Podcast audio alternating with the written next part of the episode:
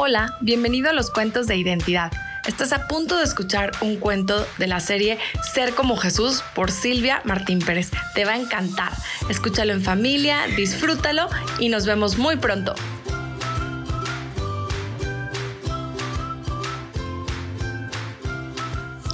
El borreguito y el mosquito. El borreguito vivía en un pequeño establo. Tenía la lana blanquecina, sus patitas y orejas y hocico eran de color negro.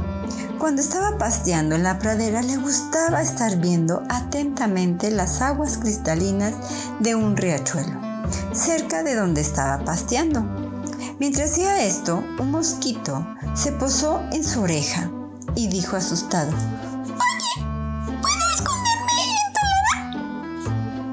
¿Por qué quieres esconderte en mi lana? le dijo el borreguito. El mosquito le dijo rápidamente. Porque viene un ave y viene persiguiéndome hace mucho rato y, me quiere comer. ¿Borreguito? ¿En serio? Entonces, adelante, escóndete en mi lana.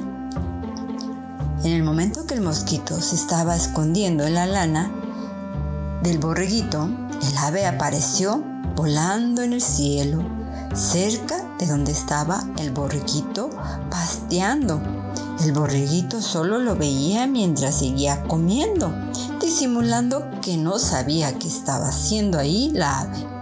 El ave permaneció volando y volando atentamente para ver si veía el mosquito. Y así estuvo cerca por unos minutos y después se marchó de ahí. Cuando se fue el ave, le dijo al mosquito, ya pasó el peligro, el ave ya se fue. El mosquito le contestó, ¿seguro? ¿Seguro, seguro que ya se fue? Sí, ya no está. Puedes salir sin temor y si prefieres, puedes quedarte ahí más rato. Para mí es un gozo compartir contigo mi lana. Sin ningún problema, el borreguito le contestó. El mosquito le dijo.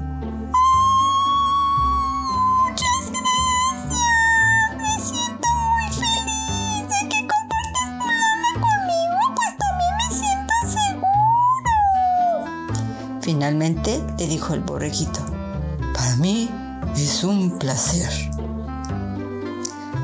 Moraleja. Cuando comparto con otros las maravillas del Señor Jesús, me siento muy feliz y me complace hacerlo.